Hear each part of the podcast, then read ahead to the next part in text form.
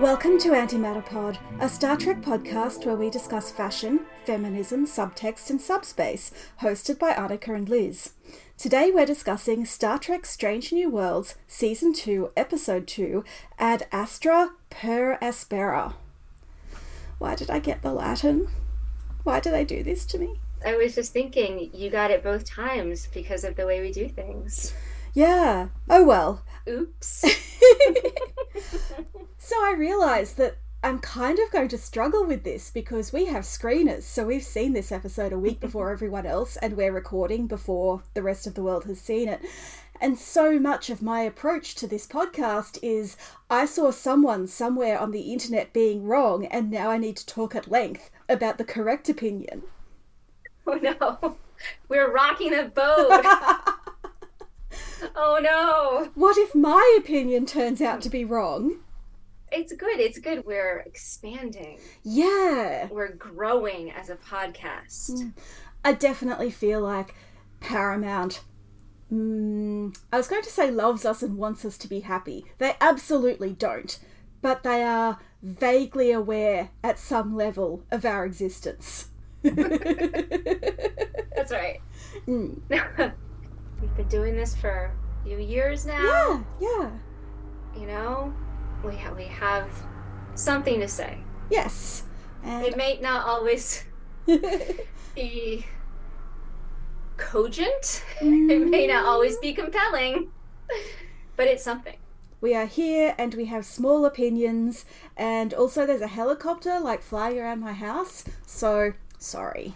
I spent the whole day at an air museum Oh god.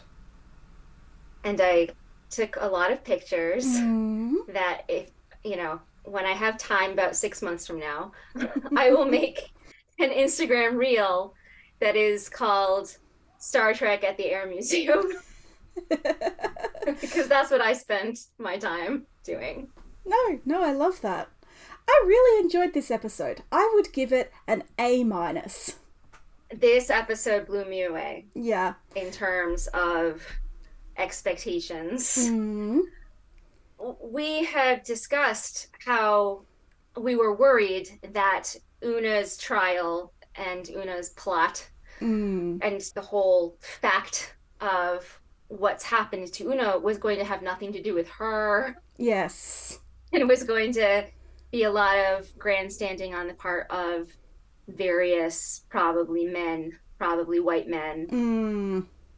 And it was all it was going to be all about Pike, and it was going to be all about what the rest of the crew does for her, and not about the dilemma Mm. of her life.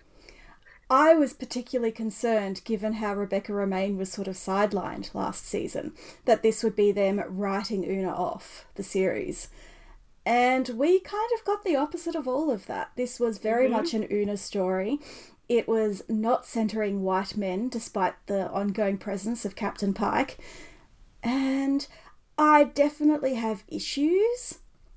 And part of those issues is simply the allegory problem once again but I thought it was a very sincere episode, and I felt like it did a better job of Star Trek as legal drama than previous attempts.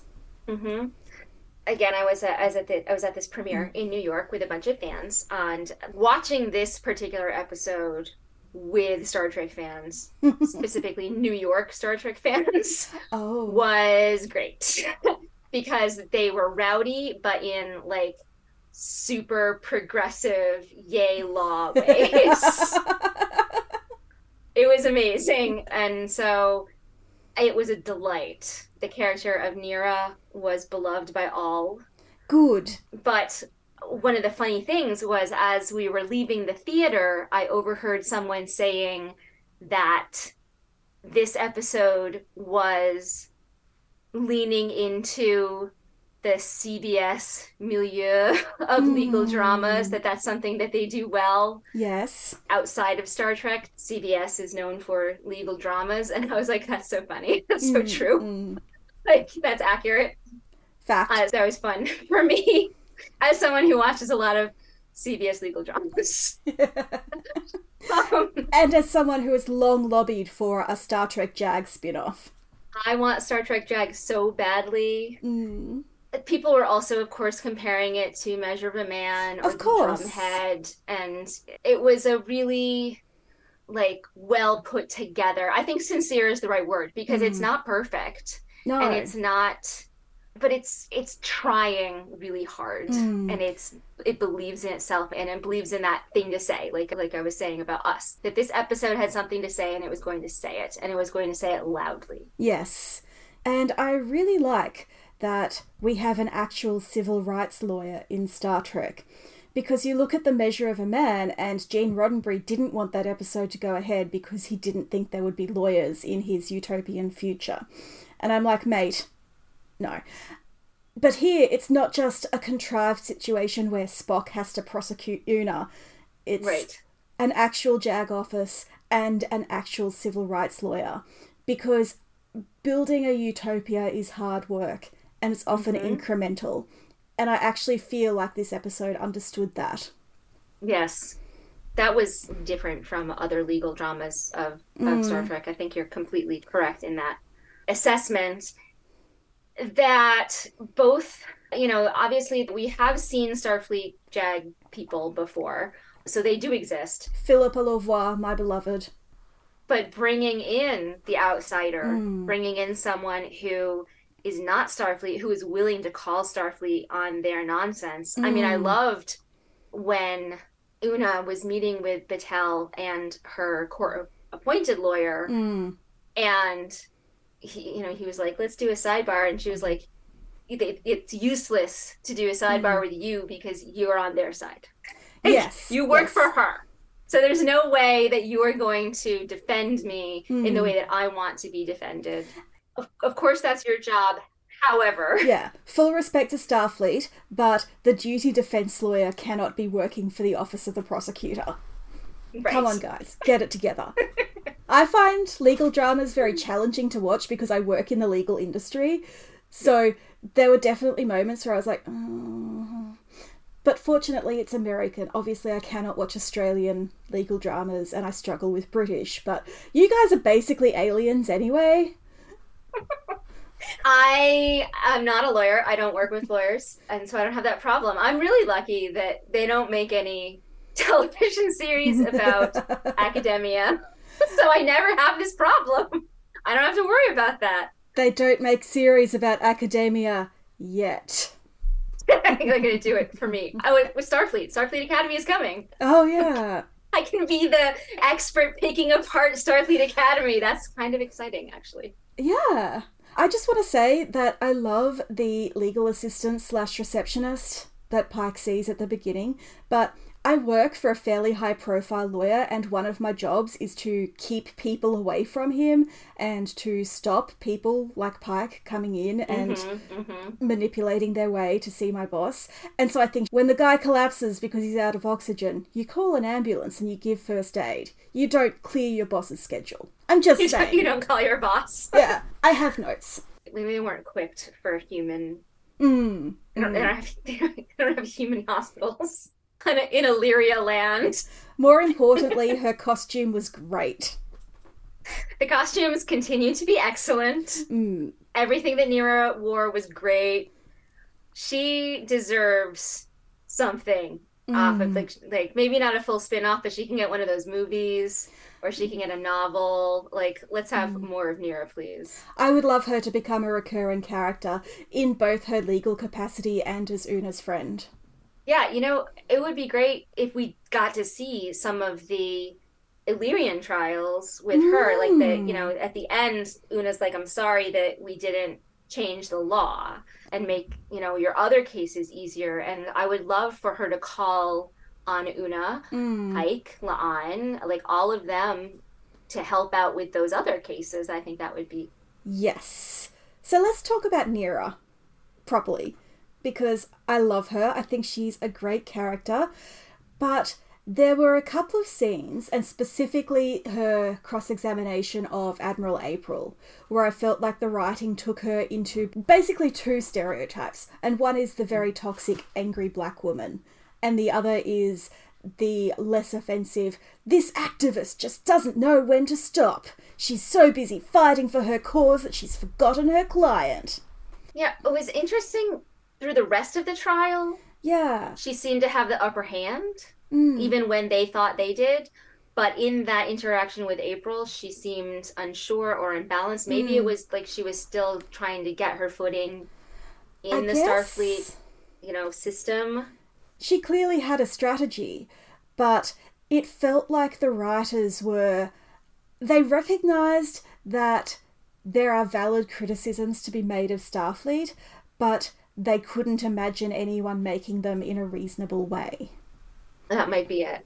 This is our utopia, and so we can poke at it, but we can't topple it. Yeah, yeah, and this is a whole episode about how the Federation is absolutely not a utopia for everyone. I mean, honestly, I knew that it was going to end with Una back. Like as the episode progressed, it was like, okay, this there's only one way that this episode Mm. ends. However, it would be almost a stronger story if they lost. if Starfleet, that little panel of judges, Hmm. or even if it was like not unanimous or or like it was I I liked the way it ended and I Mm. think it was the correct choice. I'm not saying it should have been different. It's just interesting to think of if you really want to make the point that Starfleet is imperfect. Mm. They did it a little by having it be a workaround Yeah, making it a question of asylum rather than civil rights. that gives Starfleet an out. Yeah, but Starfleet definitely doesn't come off looking in any way heroic. No.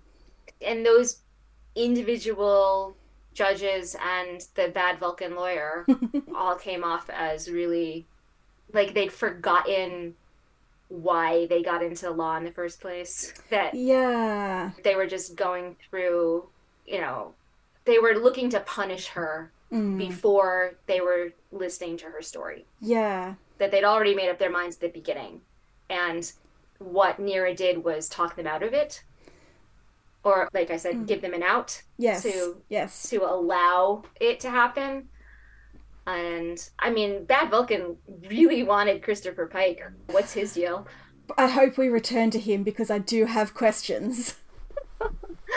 I mean, he's Sarek's friend, so hmm friend is a strong, too strong a word, but. Sarek's, yes, Sarek's colleague. It's frustrating that this doesn't end with a great big victory for civil rights, but at the same time, I do think that's realistic. Advances in this field are often very incremental and it's one step forward and two steps back before you finally get the case that goes to the Supreme Court or the High Court. I hope that we keep revisiting this theme through Strange New mm-hmm. Worlds. And I also thought it was interesting that genetic manipulation in this instance is framed as a civil right and an allegory for all sorts of things, whereas for us, for people, eugenics is depriving people of their civil rights. It's pushing people of a, a preferred group to have children and pushing people who are undesirable, well, sterilizing them in many cases. I think Batel handles that with some nuance, but I would like the franchise to dig a little more into the differences between the human history of eugenics versus how an alien species might use genetic augmentation. right. I think that's the actual real. You have here later on where CRT comes up. Mm, And I think it's related that Starfleet just wants to ban eugenics and be like, that's bad and we're never doing it Mm. again. Uh, ban genetic manipulation because in their mind, it ultimately leads to eugenics. Like it's Yeah, just, it's the yeah. same thing. It's the same thing. So we're going to ban it and we're not going to talk about it and we're not going to investigate it. And that makes us morally good. mm, And then they're going to go and put that on all of the other cultures and say, you guys have to follow our rules. And we don't Mm. care what your culture is. And we don't care because we know that genetic manipulation leads immediately to eugenics. Like, Mm. that's the only way they can possibly go. And they don't interrogate that maybe Mm. when humans went from genetic manipulation to eugenics, that was a human problem. Yeah, yeah. May- maybe we need to figure out why we did that Mm. and talk about that instead of just saying no it's just Mm. And we're not going to talk about it because we've learned we've learned and we're not we're not Mm. eugenicists anymore so we don't have to think about that anymore. So that's what i'm saying about the crt is like oh Yeah, we're not racist anymore. Like we had a black president once. And so therefore obviously racism is over instead of interrogating why it took so long to get to the black president why immediately after him the whole country went downhill right. as, as quickly as possible and everything is worse now Yeah. so like let's talk about that Mm. but they would rather just say we've moved on we know the moral Mm. center and and we're done And I do think the Federation's position is in many ways reasonable. Like you have the TNG episode, The Masterpiece Society, where they meet a colony of genetically perfect humans who straight up say to Geordi, We would not have allowed you to be born. And mhm. it's possible that Illyrians have this incredibly ableist society. But I actually think because there is so much artificial genetic diversity among Illyrians, that means there is a space for the disabled and the neurodivergent because they don't seem to think of themselves as fixing the broken, but improving what's already there and mm-hmm. adapting to their surroundings. I would love to dig more into Illyrian society and, you know, the cultural rituals that Una says that they could no longer practice.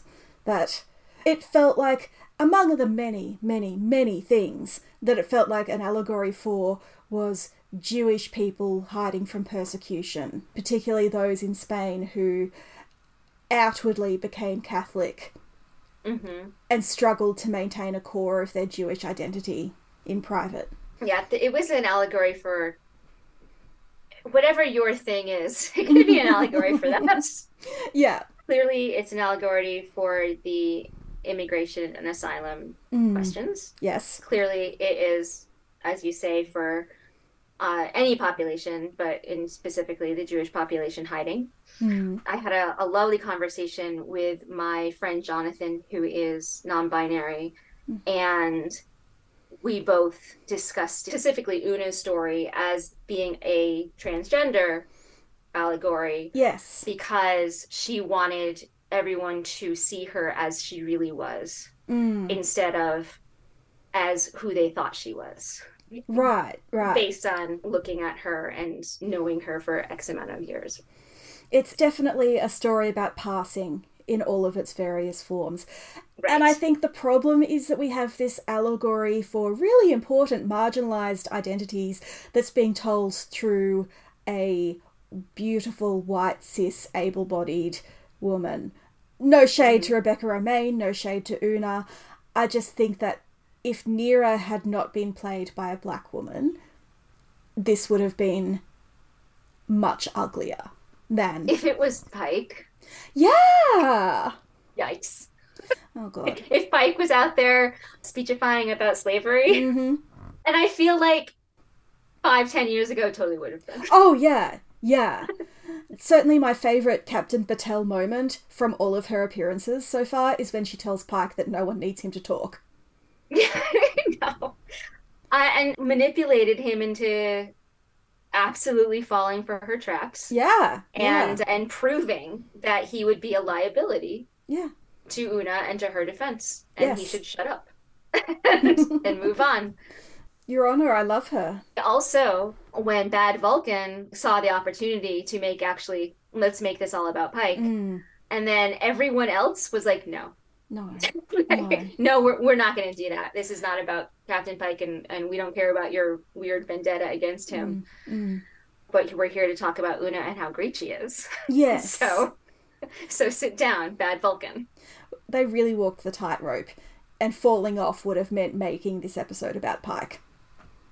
Bad Vulcan really intrigues me because I feel like why do Vulcans have a stigma against the genetically altered. Do they have their own eugenics wars? I think they absolutely do. I think it's related to Romulans. Yeah, uh, oh, 100%. Even if they don't know it. But also, we know we have this Gorn War looming. Why is Bad Vulcan so eager to get not just Una, but Pike off the table? Maybe Bad Vulcan is a secret Romulan. A Oh secret, my God. secret. He's a secret, secret Romulan working with the Gorn. Yes! So yeah, he wants to get Pike out of there.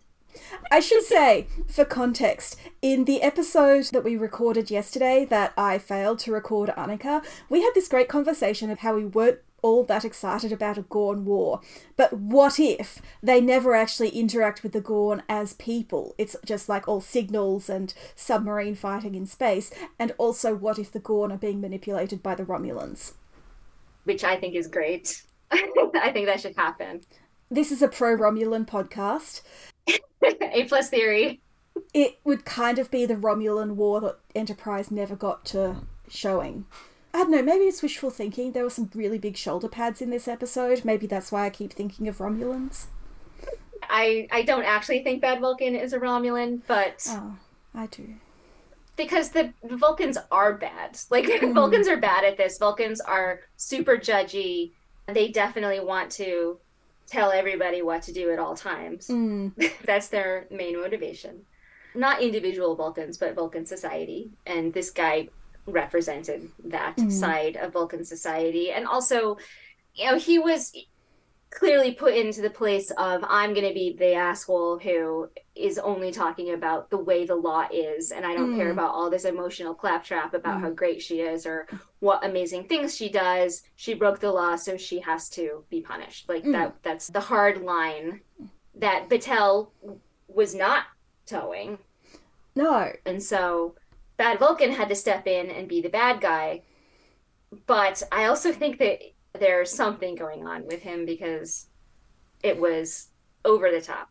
He just has a neon flashing sign over his head that says agenda. And so Secret Secret Romulan working with the Gorn. we'll see what we'll see what yeah, yeah. Who knows? it's definitely strange to be really excited to see what Strange New Worlds does next. I guess he can't be a Secret Secret Romulan if he's a man. I mean, he doesn't have to be Jat Vash to be a different type of secret, secret Romulan. Oh no! Secret Secret Secret Romulans! I mean, he could also just be Tal Shiar.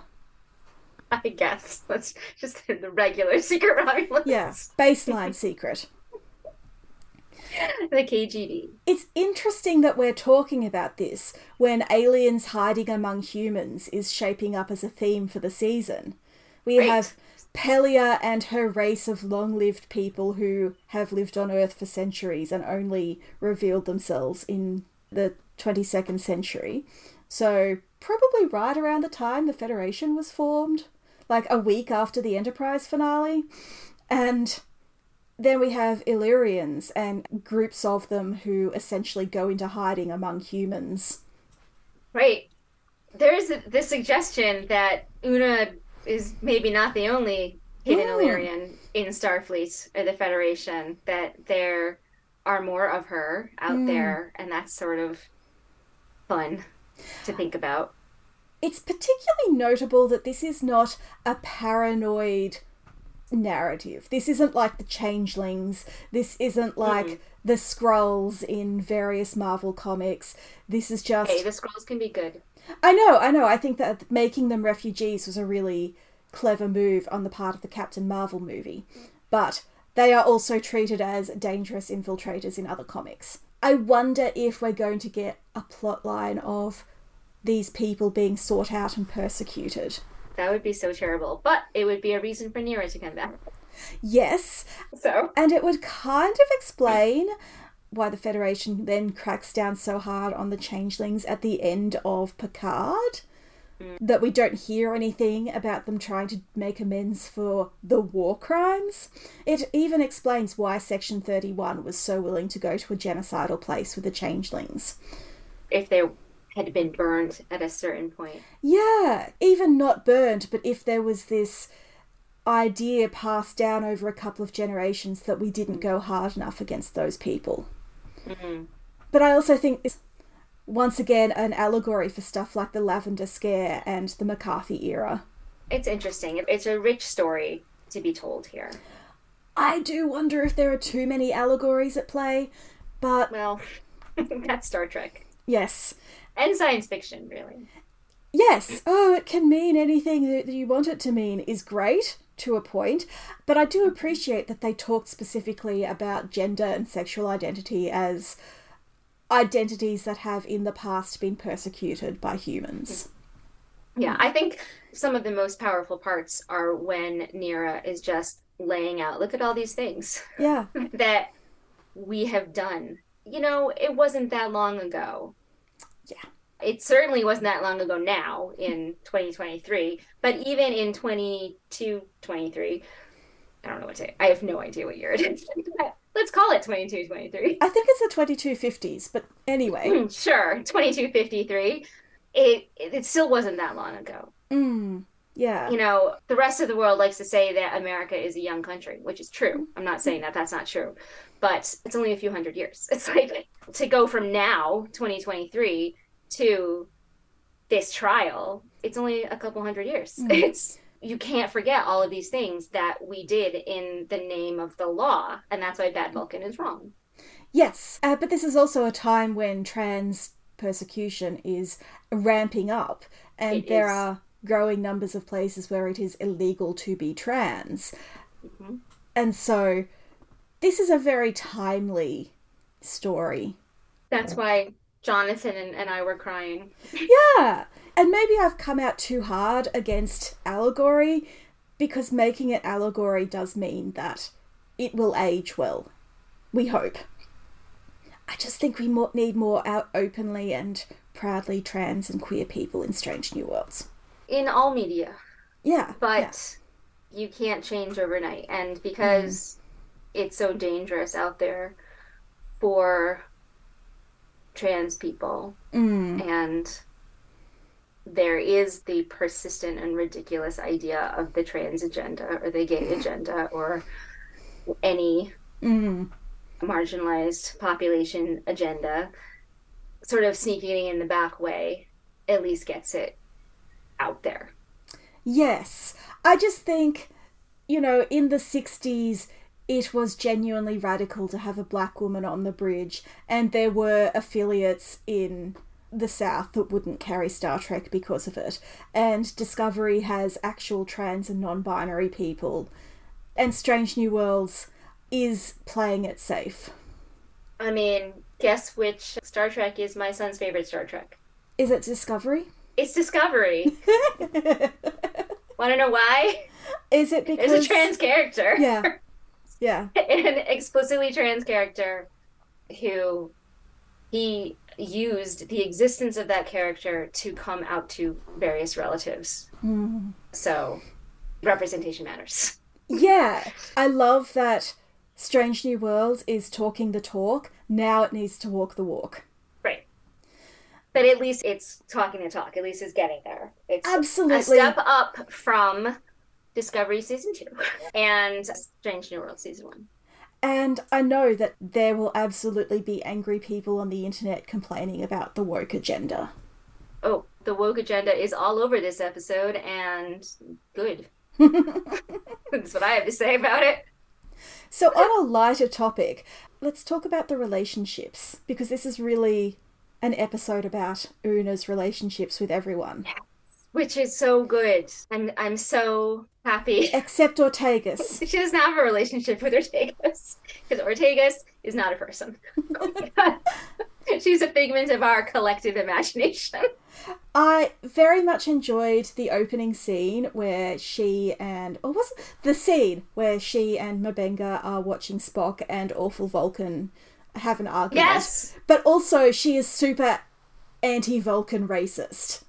Yeah. So Right. Because that's her entire character. yeah. And if they if they're doing it on purpose and it's going somewhere, hmm okay, I will wait and see. But I do not believe that is true. I think that they do not realize Mm. that her entire personality is I kind of don't like aliens. Yeah. Mass Effect has a character who starts out super space racist and then learns better and is still wildly unpopular with fans because she starts out that way. And I'm like, when are people going to notice that Ortegas is the same? Right. Mm. It's like the Dr. Pulaski problem. I would take Pulaski over Ortegas because Pulaski just- learns better. He, it's taken until like literally the last two years for people to realize that Dr. Pulaski gets over Mm. being bad about data on like episode two. Yes. So I think No. another 10 to 15 years will go by and then people will remember that Kai Winn had a redemption arc. Okay. Anyway, So so. let's talk. Let's talk about. Although before we get off of Bad Vulcan Mm. and Ortegas and M'Benga, that scene was great. Oh, I that scene loved was a, a nice little humor in the midst Mm. of all of this melodrama, and I love that last week we met Amanda's awesome friend Pelia, who, who Spock instantly got along with, and this week. We meet Sarek's terrible friend, Bad Vulcan, whose name I refuse to even learn. and Spock hates him to the point where he has to apologize to his friends. Truly, I would love to be the fly on the wall at one of Amanda and Sarek's dinner parties. That was gold. Mhm. And that scene is also why I think Admiral Bad Vulcan will be returning. Important. Yeah. Yes. Yeah. Yes. So we learn about Pike and Una and that he will go to the edge of the galaxy and risk asphyxiation for her. And threaten to die. Like, please don't die in the waiting room of a lawyer's office. It's just so inconvenient to me personally. Can you imagine if they were like, okay, Yeah, yeah. you did it to yourself, man. Right? And then they have to go to Starfleet and be like, well, this guy is dead in our office. You want to come pick up his body? Yeah. We'll put him on ice for you. like, I mean, at that point, April is like, okay, so Pike died on a ridiculous mission, and Una is in jail, and that's why Pike died. And Spock recently stole a ship and went against all my orders. Yeah. So who's fourth in command of the Enterprise? I think it's La'an. That's not going to go over well. Like they're going to have to go down really, really far. Like Lieutenant J is going to be in charge of the Enterprise, and then they're going to be like, "Hey, Mm, mm, I am just as bad as all these other people. mm. This is the Enterprise." But what a twist for Pride Month. I welcome our new non binary captain. exactly. See, it's perfect. Oh, but it's okay because Pike didn't kill himself in order to try to secure Una a lawyer. Alas. I mean, Pike is that coming off as super bright or Mhm. I'm glad he went and I'm glad he did it. Yes. I'm glad he got her lawyer friend to come. But it was not a good plan. No. And like, what if she hadn't come and you still need to find a really good civil rights lawyer? Come on, guys. Yeah. Because time was running out at Yeah, that point. Like Una had to decide if she was going to take the plea deal and like there Mm. was a lot Mm. there was a lot going on there. And then like we said he comes back and he immediately wants to mess up her defense. He's like I got you this great defense lawyer and now I'm going to ruin your defense. It comes across as really disrespectful of Neera. Like, he's done all this work to get her on the case, and then he's like, mm, I'm a white man. I know better. He's like put me in man, put me in. Yeah. So so yeah, I don't hate Pike. I just I I find him troubling. I find him tiresome. And as you say, unnecessary. Yeah, though I do enjoy how there seems to be a running thing through this the whole franchise where starship captains are really into JAG officers. We had Kirk and Areel Shaw in Court Martial, true. Picard and Phillipa and Louvois, and now Pike and Batel. I do wonder if there are like men in the JAG office who aren't Bad Admiral Vulcan, but you know, No. I mean, there's also bad duty officer lawyer, defense lawyer. Oh, yeah. Lieutenant Gormless. Yeah. So Pike and Batel, I was really worried because we knew that she was going to be a part of the trial, Mm. and because they're making out in the in the trailer, I was like, if Pike is canoodling with Batel Mm. while Una is on trial, I I'm gonna have some words. So I'm really Indeed. pleased that didn't happen. Good job, Pike. Frankly, I don't think they should have been seeing each other socially, but that's just me. I mean, it's definitely a conflict of interest Mm. going on there, and like she pretty much she she saved him. She Yeah. she was on his side. She helped Una. so like so so really, I, but I liked that about Batel. Batel is sort sort of like I'm I'm stuck with this. They gave it to me. I didn't Mm, want it. Mm. Like she's sort of the Riker Yes. in that I I hate that I'm stuck doing this, but I have to do it because it's my job. And also, she does do a good job. Yeah. And if she didn't do a good job, that would also reflect poorly on Una. So Yeah. Yeah. so we need her to do do a good job so that the win Is meaningful. counts. Yeah. In Australia, we have something called the cab rank rule, which means that barristers aren't allowed to refuse a client. Like, if you're a criminal defense barrister, you can't refuse to defend a child molester. And it's obviously very difficult and is something that is constantly being revisited and argued, but I do think it's important that everyone, no matter how reprehensible, has a good defense. And in this case, I feel like Batel couldn't turn down the job of prosecuting Una and had to do a good job. And honestly, I really admire that. I think it was hard and I respect that she put the work in without Right. demonizing Una, too. She was mm-hmm. also very professional about it. And she was so happy when the loophole was found Yeah, yeah. because she was like, the law worked. Yes. She can be on Starfleet Jag. Mm, It's good. mm. We can we can build the whole series around these two. That's great. Let's Yes. I have not been interested in her as a character up till now, but she also hasn't done anything up till now except be Pike's love interest, which I think she should break up with Pike and date Neera. Yes. Let's make that happen. Yes. So uh, before we move off of Pike and Una, though, the hug at the end, Yes. very sweet. Yes. Like that was like I was like, oh, okay, you got me. Mhm, I care. I mhm. care about you and your relationship. I used to be like, I used to really ship them, and Mm, I don't anymore. Yeah. I don't, like she deserves better.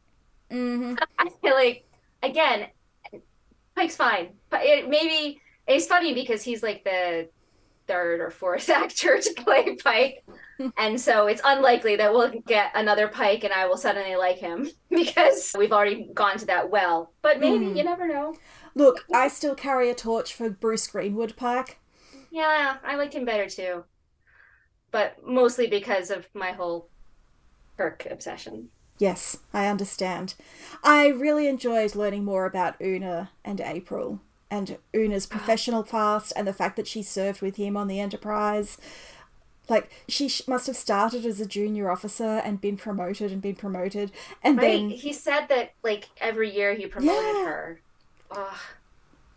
And yeah, I mean, I we had we- very pro April podcast here. yes, Love April, and so getting that relationship, and it, it's like you know.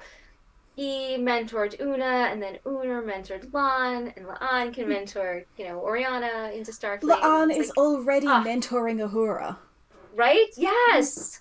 Oh, precious. It's all Yes. that's what Starfleet is for me. Yeah, yeah. So, I love that. And I love learning that April was a captain who took a flexible and, for want of a better word, humane approach to the Prime Directive.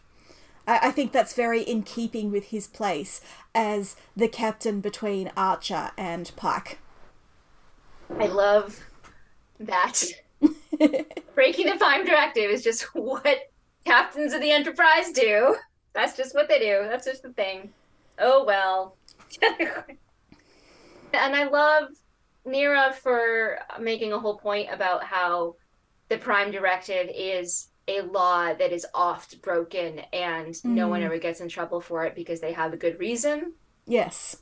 Except when they need to get in trouble for it for plot reasons, basically. Which, you know, I mean, that's sort of how we we as humans we mm. interpret the law. There mm. are laws, and it's our job to figure them out.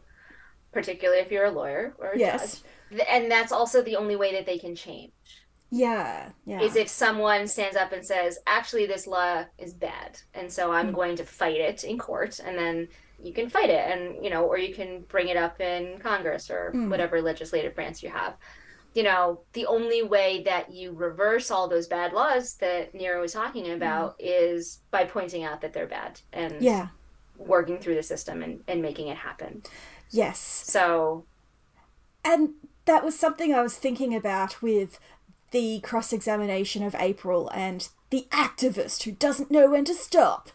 Is mm. that for this kind of social change, you need your radicals who are pushing and maybe going too far, and maybe they are being unreasonable, but they are pulling and pulling and pulling so society moves towards their goal. Right. And then behind right. them, you have the moderates going, oh no, this is not complete insanity. This is a perfectly reasonable way to go. Mm-hmm. And you really need both to affect mm-hmm. change. Right, yes. And the whole thing with the Prime Directive, which I don't love the, the Prime Directive. like it, it's a bad thing, but it's always broken. But they never change it. Yeah, like that's one law that people stand up to it all the time, mm. and they say, "Yeah, okay, in this instance, good." Mm. But we're still going to keep our rule. I think that's because it is important to have a guiding principle of yeah. non interference.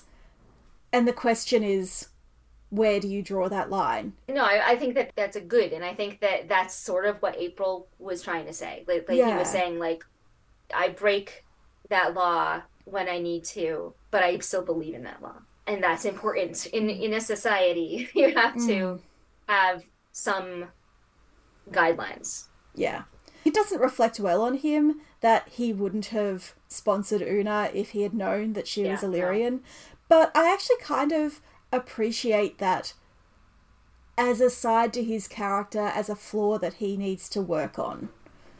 It's much like in season one of Discovery when Cornwell is horrified that Stamets has injected himself with tardigrade DNA, mm-hmm. that this is a really profound fear, and even if you want to overcome your phobia, it's not going to happen overnight.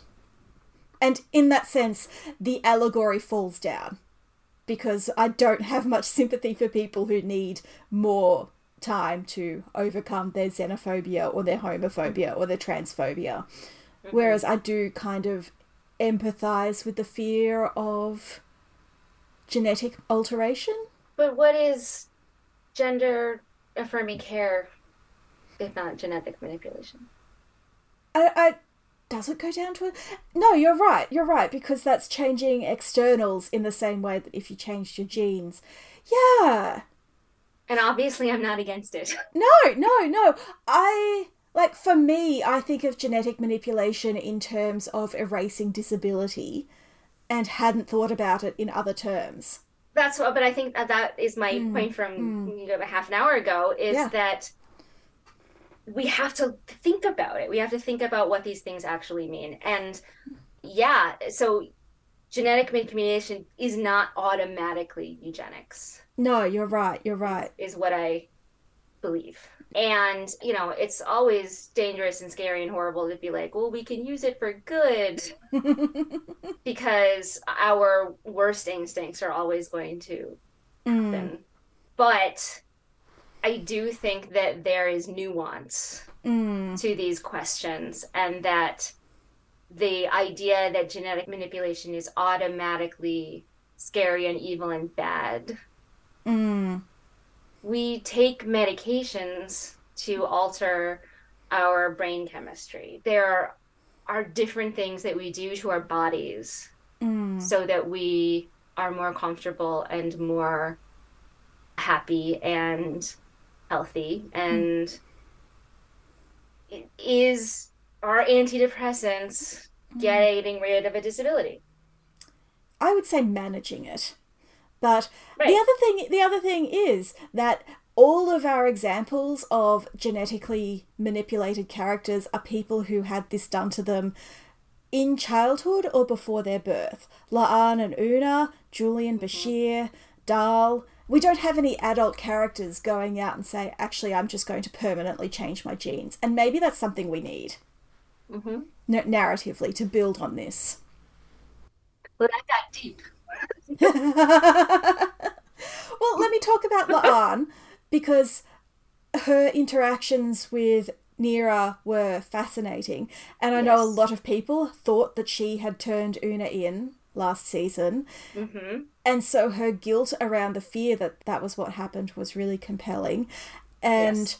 the fact that she is sort of bought into the biological determinism of f- the fear of augments, which I think was an issue as far back as the Soong episodes of Enterprise, where everyone, including him, is like, oh, these people are intrinsically violent. And it's like, Mhm. are they, or are you just raising them that way? Don't let Soongs raise children. that is, yes. T-shirt. And La'an, having experienced violence and trauma in her childhood, must have trouble separating that from anything in her biology. La'an Hmm. having a phobia of augments and genetic manipulation makes perfect sense to me. Yes. Like more sense than April. And uh, because I don't have that phobia, I guess. It's weird to me that all humans do. Mm. And obviously I haven't been through the eugenics war because it didn't actually happen, but it's just one of those weird things. I wonder if it's something very primal because you're not going to look at a person and go, hmm, their genes are not what I expect them to be. like, that's as, as absurd as looking at someone and going, I wonder what genitals they have. But, you know, there's this theory that a lot of our horror stories and mythology about people who look human but aren't human are from our interactions with Neanderthals and other proto humans that coexisted alongside us thousands of years ago. And so maybe that is part of the fear of genetically augmented people who look human. They look like us, but they're not quite us. if I, hmm. as I've said many, many times, love monsters, Yes.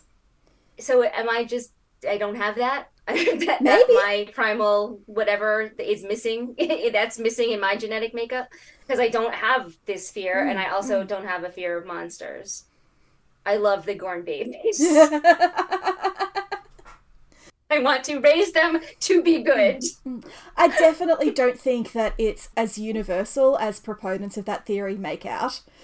But, for example, some Indigenous Australian tribes have stories of very, very tall, slender, human shaped beings who live in rock caves and steal children. Maybe my fear is just from being exposed to that, that belief from childhood, because it is dark. So, okay. Yeah, yeah. It's interesting, and, and I Hmm. guess, again, I love nuance, and so that's why I love monsters. So, I also don't think we need to have a reason for people to have No. a bigotry. no, not at all. And I'm not saying that No, I have no, no. phobias, and I'm not, I'm never, like, yeah, no. That's No, not what I'm saying either. Obviously, I am flawed. Just put that out there. Hmm. But it's, I, it's just interesting. It's just interesting that I can see other sides. Yeah, yeah. Which is why I love talking to you. Because you take my assumptions and turn them inside out. Yeah, same. so, where are we at? So, Una and M'Benga. So what I, I still ship it. liked, I still ship it hardcore. It was interesting that he got to be one of the three Mm. who. So it was La'an and Spock who both of them she is a mentor for. La'an since childhood and Spock since he started on the Enterprise and we discussed that they are very similar while also being obviously different. And then there's M'Benga and you know I absolutely ship it but also they don't actually have like a established amazing relationship mm. that they didn't get as you said that Una was sidelined in season 1 M'Benga was stuck with Rukiya that sounds terrible was was trapped in the Rukiya storyline. Yeah. He didn't get out of it much. And so we haven't seen this. And unlike in the last episode where we got a lot of context for mm. the chapel and M'Benga relationship here it's all sort of like well here's another one of her great friends dr M'Benga and they definitely like had great chemistry last season so mm. just like work with that we saw them sort of becoming friends at the end of Ghosts of Illyria. Ghosts of Illyria. Where she discover where they discover each other's secret. Which is why I ship it. Yes.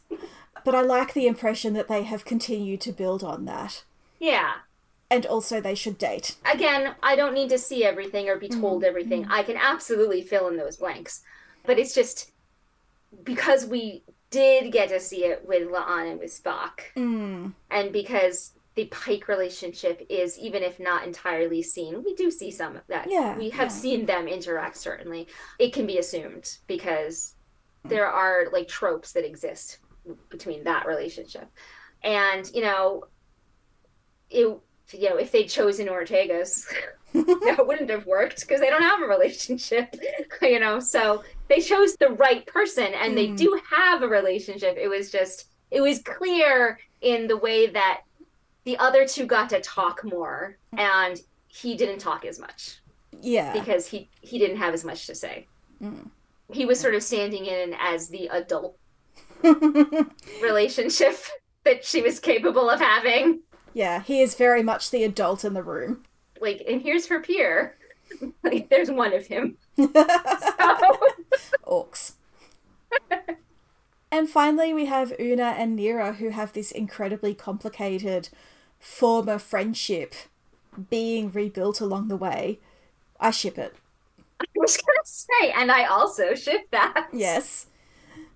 But I'm also good with them being childhood friends who like come back together and, mm. and can have that friendship and it's like oh but great episode for building una's backstory. Yes which is devastating. I actually feel like in terms of a federation utopia gone wrong una's is almost on par with tasha yar's yeah it's rough. Yeah like yeah so the Federation comes in and is like, okay, we're going to save you, but you have to follow our rules and mm. we don't care about your culture. Yeah, you have to assimilate. you have to assimilate, and that's just the way it is. Yeah. And that is rough mm. for Illyrians, that is rough for the Federation, and it's like an X Men kind yeah. of story. Yeah. And there are the mutants who cannot pass, mm. who cannot mm. assimilate because they can't change. Yeah. To you know, you've got Toad, you've got the ugly mutants, quote unquote. Yeah. And then there's all the pretty ones. You know, Jean Grey is fine. no one knows there's anything wrong with her. She can go give a speech in front of Congress and yeah. no Jean Grey is the Una Chin Riley of the X Men. Right. And Rebecca Romijn played Mystique. Oh, like I knew there was a connection I was trying to make. Yes. Who was literally capable of turning into someone else. Mm. So she's playing Mystique again, yay. And in the first X Men film, she has this amazing line. They've kidnapped the, the senator, and when she reveals herself to him and reveals that she is a mutant, and she tells him, You're the reason I was afraid to go to school as a child. Yeah. And that resonated mm. with me then and I kept thinking about it while watching mm. this episode because the little girl Mystique is still inside Una as well. That she was like, I had to become someone else. I had to hide everything mm. I am in order to be seen as worthy of going to school. Yeah. And it makes a lot of sense that you have two girls who are faced with this choice, and Una and her family assimilate, and Neera becomes a fighter for her people and for her identity. Right. And that feels like a really realistic cause for a rift between them. Yes. But also, I don't think it can't be overcome for their friendship. And Una is now wanting to be seen as who she Mm, is and also mm. wanting to stand up for the others. Yeah, and she starts out reluctant to be the test case. Even I think it's very realistic that she turned herself in, she volunteered for this, but also she's reluctant to be the face of it Right. because a lifetime of hiding is a hard habit to break. Yeah. Again, you think of that little girl and you understand why she made all the choices she made. Mm, yeah. And also why those choices harmed her yes. Yes. And eventually caught up with her. Yeah. Yeah. On a lighter note, where is Katrina Cornwell right now? Oh my goodness. Katrina Cornwell is investigating how to get bad Vulcan demoted. Nice. Very nice. I think Katrina Cornwell was rescued from the explosion by the Klingons, but then instead of keeping her, Ash persuaded them to turn her over to the Illyrians to be repaired and brought back. And so now she's chilling on Nebula Planet, going, I kind of feel like maybe I should tell Starfleet that I'm okay. But also, it's nice here. Yeah. Also, it's nice here, and also, I'm kind of not really human anymore. Oops. Also, these Illyrian fashions are amazing. Shopping spree. Look, kudos to the costume designers. They did a great job this week. Thank you for listening to Antimatter Pod. You can find our show notes at antimatterpod.com, including links to our social media, credits for our theme music, and transcripts of our episodes when we get a chance. Mm. You can also follow us on Twitter, Facebook, Tumblr, and Instagram, all at AntimatterPod, and on Mastodon at AntimatterPod on the 10 forward instance. You can write to us at mail at antimatterpod.com. If you like us, please leave a review on Apple Podcasts, Spotify, or wherever you consume your podcasts. The more reviews, the easier it is for new listeners to find us. And tell your friends. And join us next week when we will be discussing the next episode of Strange New Worlds Season 3 Tomorrow and Tomorrow and Tomorrow.